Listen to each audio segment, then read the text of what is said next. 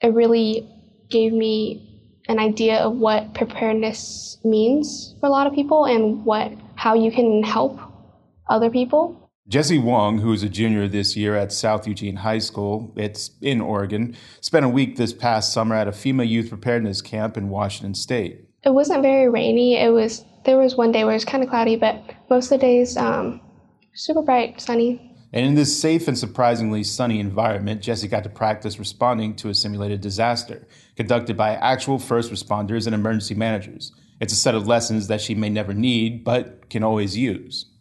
Real world injury.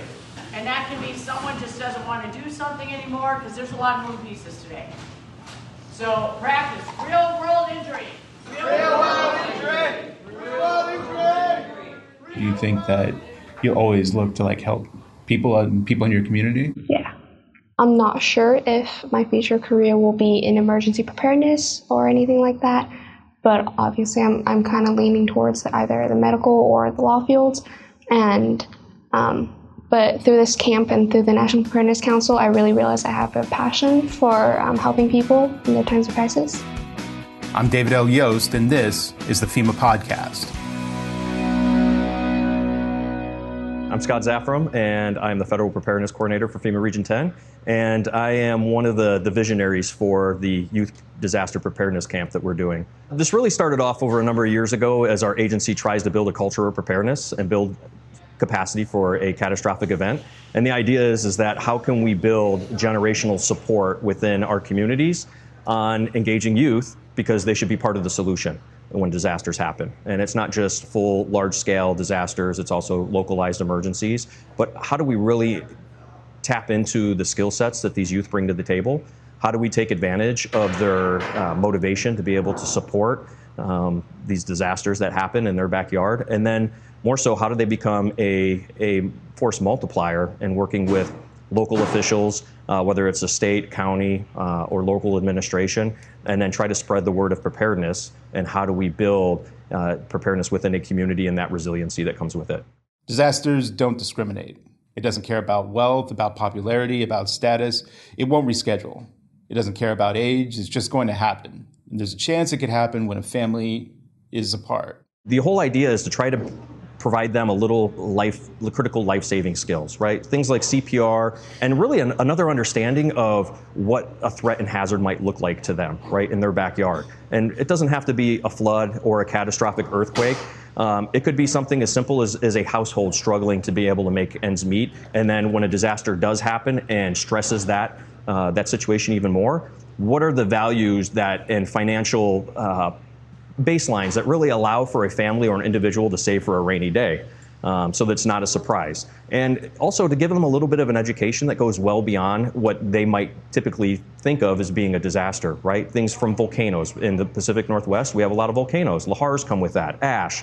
Um, I would also say that perhaps flooding that they have seen in the past, right? May, we may have new flooding that develops in areas that we had never thought before um, you know, extreme temperatures. So these are the things we want to wrap their heads around and really understand that it's not just localized to the most catastrophic earthquake or floods or things that they have seen in their in their backyard before, but new things. That's how a FEMA Youth Preparedness Camp can help. It offers a chance for students in grades 8 through 12 to be better prepared for disaster of any size. Do not be careful today. If it's something that looks a little bit unsafe, grab a buddy, make it safe, slow down, and treat it as such. And if you are hurt, and that can be mentally disturbed or physically hurt, you will let people know. Disaster preparedness can be fun. So the idea of taking something as innovative as a youth preparedness disaster camp and trying to get youth from four different states in the Pacific Northwest and to come together and to do other fun traditional things that you would find at a camp? Absolutely. Uh, this is all a very much a hands-on experience from putting out fires, a house fire with a, or a simulated house fire with a fire extinguisher, um, to being also being able to have some time out on the water doing canoeing, rock climbing, um, and just building that, that and strengthening the bond with other people, the, their, their peers here in this. Um, a strong leverage of this youth camp has really been about trying to empower these youth as well, right? And to them, that could be very overwhelming to them. But if we can infuse some some confidence in them, make it a little fun about how do you interact with adults, we're hoping that this really has a, a great dividend for us and how they go back home, and then how do they interact with the adults in their daily lives uh, and within their communities. I really didn't know what I was getting into when I first applied. Um, but once we got into the camp, um, it was mostly about following the curriculum of Community Emergency Response Team, CERT program, Stop the Bleed, um, You Are the Help Until Help Arrives. And it was very hands on, um, immersive experience. Jessie told me that she has kept in touch with other campers. It's probably not a surprise that they don't always discuss disaster preparedness, though it's something they have in common. For someone that wants to help people, it helps to meet people. Was there a particular part of the camp that you enjoyed as, you know, compared to like others? I would definitely say it was the people that made it really fun for me because some of those people there I like didn't know beforehand and it felt like we were closer to each other than we are to our school friends sometimes. And yeah, the, um, some of the instructors there were very encouraging and very inspiring. So is, is do you see it being difficult to go to your school and say, "Hey, I want you to prepare for this"? I would say yes, it is a little difficult, but through my Red Cross Club, um, I'm planning on implementing more preparedness programs throughout this year's calendar, and through that, try to generate more interest from students and from their expand. I mean, do you talk to other students like in your your high school about it about it now? I mean, what kind of what kind of reaction do you get from them? Um, some of them are just like, "What's emergency preparedness? What is the reason? Why do I need to know this?" There's like first first responders there to help me. I don't need to know this kind of thing. Does that worry you at all? It really does because I've said this many times before. Um, you're actually mostly the first responders until the real ones arrive, and that time difference between it can mean the life or death for a potential victim. So it's good to be a bystander. It's not good to be a bystander. This takes on a multi pronged approach in Oregon. While students like Jessie are finding ways to help their community, the Oregon Department of Education is developing emergency operation plans, EOPs, with every school district in the state. My name is Bryce McKenna. I'm the Emergency Management Director for the Oregon Department of Education. How long have you been in that position? Since May of this year, May of 2019. How's it been going? Very good so far. It's a lot of coordination work at this point. We're very early in this program. It's brand new for the agency to develop internal expertise in school emergency operations planning and, and, school emergency management. So, getting the right people, getting connected with the right people, getting the foundation laid to be able to do this work to help school districts around the state develop and implement emergency operations plans. That's a primary uh, duty that I was hired for. So, uh, first few weeks have just been learning the processes, learning the systems, learning the needs, getting up to speed on everything, making the connections with the appropriate networks, and getting other positions hired and on board so we can actually start going around the state to assist the school districts in the development of their EOPs. Sounds like a lot of work. A lot of preparatory work. We are going to be partnering with education service districts for the delivery of training. So we have intergovernmental agreements we have to uh, develop. We have, once again, companion positions. We have an advisory committee that we've needed to recruit and establish so that we have people consulting on the work, on the training plan, the training rollout plan, uh, the primary topics that we want to ensure we cover in the training that we deliver to the school districts for the development and implementation of those plans. Of course, the incorporation of NIMS and ICS, um, Incident Command System, uh, access and functional needs, how to deal with students or staff that may have cognitive or functional impairments or other issues that may uh, provide unique considerations uh, for uh, students or staff members in uh, responding to emergencies that may occur in or around the schools. So, yes, there's a lot of preparatory work before we can actually go out and start delivering training. And have you uh, reached out? Have you consulted with anybody um, at FEMA yet?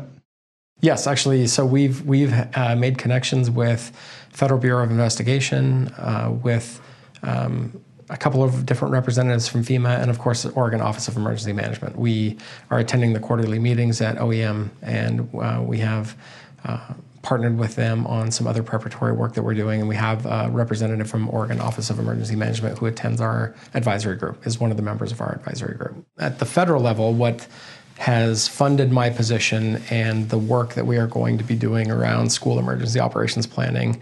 It, it, all started with the availability of funding from the federal government, from the U.S. Department of Education, their grants to states for emergency management. So there was a notice of funding opportunity that U.S. Department of Education posted to allow states to compete for competitive grants to do this work. uh, Oregon Department of Education submitted a grant application and was a successful recipient of that grant. So that provides funding for five years to get this program off of the ground. So that's what's been happening at kind of the federal level and the availability of funding. At the state level, there's been a governor's task force on school safety, and there um, that was a multidisciplinary and interjurisdictional um, or interagency uh, task force to identify the needs in schools and school districts and the types of things that should be done to try to improve the safety of students and our schools around the state. So at the same time, there have been things happening at the federal level. There were some things happening at the state level. These things are coming together now. Uh, again, we were awarded the federal grant in October of 2018. And just this year, the Student Success Act uh, passed the Oregon legislature and was signed by the governor that provides uh, funding for state funded school safety initiatives. So, statewide behavioral threat assessment uh, system and other positions and flow through money to go to the districts to uh, provide for students' mental and behavioral health, uh, behavioral threat assessments, uh, facilities improvements around school safety and student safety, all of those types of things. So now we've got to take these uh, various pieces, the development and implementation of emergency operations plans, and that work that's being funded by the federal grant, along with these new requirements at the state level uh, that is companion and complementary work, and braid and blend these things together for a comprehensive and strategic program that we can roll out statewide. What does success look like for this program?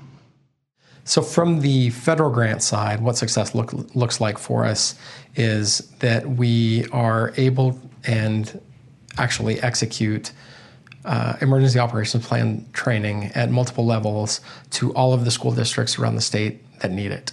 Uh, we have some individual school dis- districts in the state that are way ahead of the curve on this. They already have robust emergency operations plans. They've already drilled them. They have shelter in place kits. They've done tabletop exercises. They're very mature in their programs.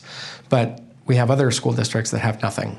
And then somewhere in between having nothing and having very robust plans, we have some school districts that may have something but maybe haven't updated or it's been collecting dust, all of those types of things. So the plan really on the uh, for the work funded by the federal grant is to begin by offering basic emergency operations plan training to all those school districts that have absolutely nothing. Get people started on developing their emergency operations plans. And as we get deeper into the grant timeline, then we can start doing more advanced work like the integration of hazard and threat specific annexes to deal with uh, specific types of threats, whether they they are tsunamis, earthquakes, wildfires, active shooters, whatever. And then the functional annexes being shelter in place, lockdown, lockout, um, reunification plans, communication plans. Um, uh, evacuations, things of that nature, and how to incorporate those uh, threat specific and hazard specific annexes into the basic emergency operations plans. How to create redundancies, make sure we don't have single points of failure, how to incorporate NIMS and ICS protocols, uh, how to develop memorandums of agreement memorandums of understanding with partner agencies uh, for uh, reunification or for uh, supplies or uh, relocations in the event of evacuations, those types of things. The importance of establishing those memorandums of agreement, memorandums of understanding.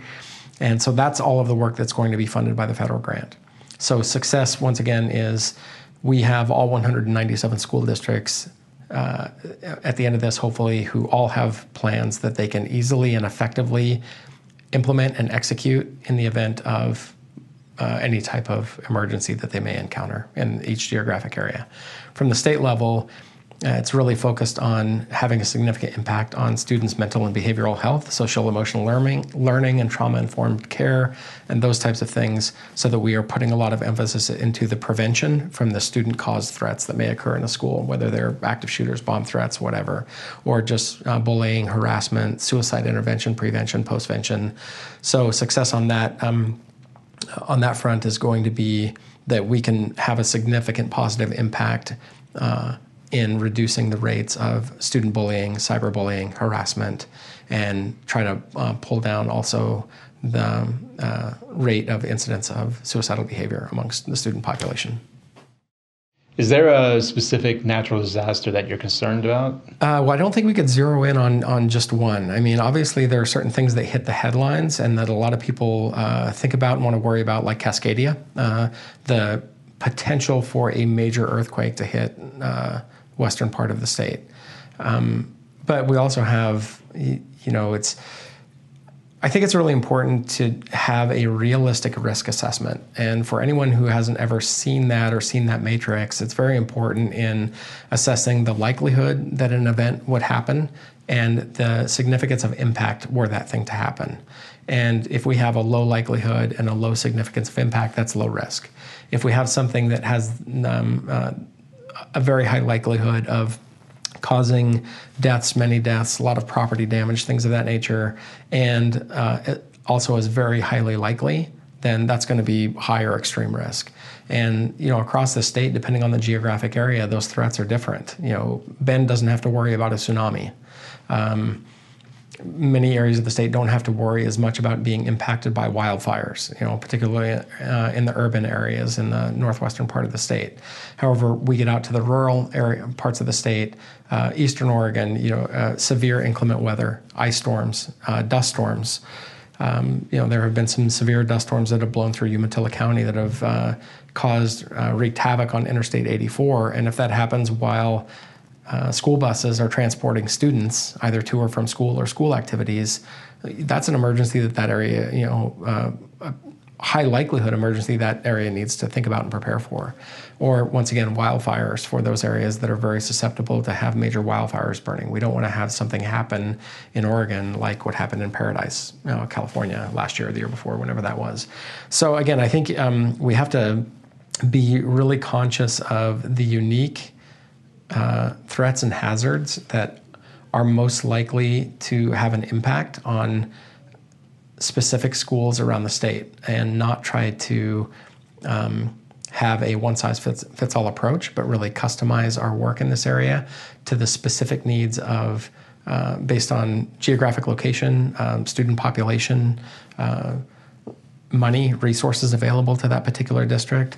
So there are a lot of variables that impact how we uh, roll out and implement this work, and I think we need to be mindful of all those to ensure that we're maximizing the benefit that we can offer for each individual school and school district. Is there a way? Like I'm, I'm trying to figure out if this just runs in the background, or if there is a way or some kind of um, need from like the community at large to to help with this. Absolutely. Our advisory committee is actually made up of a number of stakeholders, uh, internal and external. So we have advocacy groups like Youth Era, uh, Lines for Life. Um, we've got Oregon Department of Human Services, county and local level emergency managers. We have representative from Oregon Office of Emergency Management, uh, law enforcement, uh, first responders, school districts. Uh, we're also going to be, you know, ensuring that we are tapping insights from students themselves, from parents, educators, administrators. Once again, taking a very multidisciplinary approach and ensuring that we are considering the input, um, implications, and considerations of these school safety and security issues from lots of different pers- perspectives and angles. So, absolutely, that's already baked into what we're doing so far in the preparatory work in this program. So, there is a way for like kind of students to, to be involved in this? Uh, not yet for this part of what we are doing. Eventually, there will be. Uh, once again, as we roll out the state funded uh, uh, school safety initiatives, uh, there absolutely will be. So far, for this emergency operations planning, not yet. It's just been representatives from other state and local government agencies, and once again, private enterprise or private advocacy, community aid and action organizations, things of that nature. Uh, but yeah, it's coming. more input and more solicitation of input and participation is absolutely going to be coming.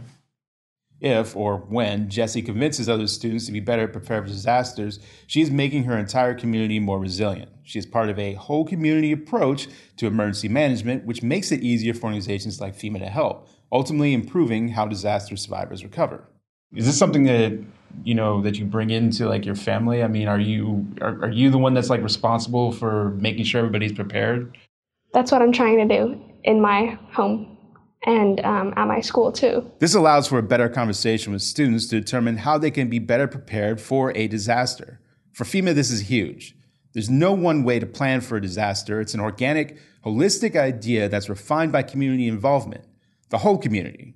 We'll be better prepared because students like Jessie will bring the conversation to the people closest to her. Have you ever uh, been in a disaster? No, but I've seen a few. Is there a particular disaster that you're really concerned about? Um, there were some earthquakes in Taiwan that were really devastating because some of them hit pretty close to home.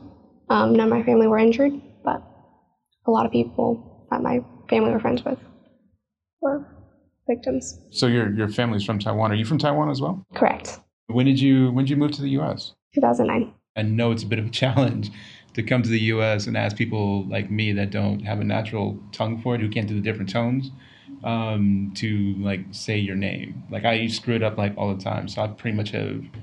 I feel like it's polite for me to give up. Um, well, my name Chinese is Huang Xinya, so our last names actually come first. When you're at home with your family, uh, what language do you speak with them? Uh, I speak a mix of Chinese and English. With my sister, I speak mostly English. Uh, with my parents, Chinese. If there's an emergency, how do you communicate? Um, I'd probably speak Chinese because most of my family speak Chinese. So yeah, so if you have to tell them, hey, a tsunami is coming, it's going to be in Chinese. Chinese, yeah. We've linked to this episode on our FEMA Facebook page, and we invite you to join the conversation in the comments.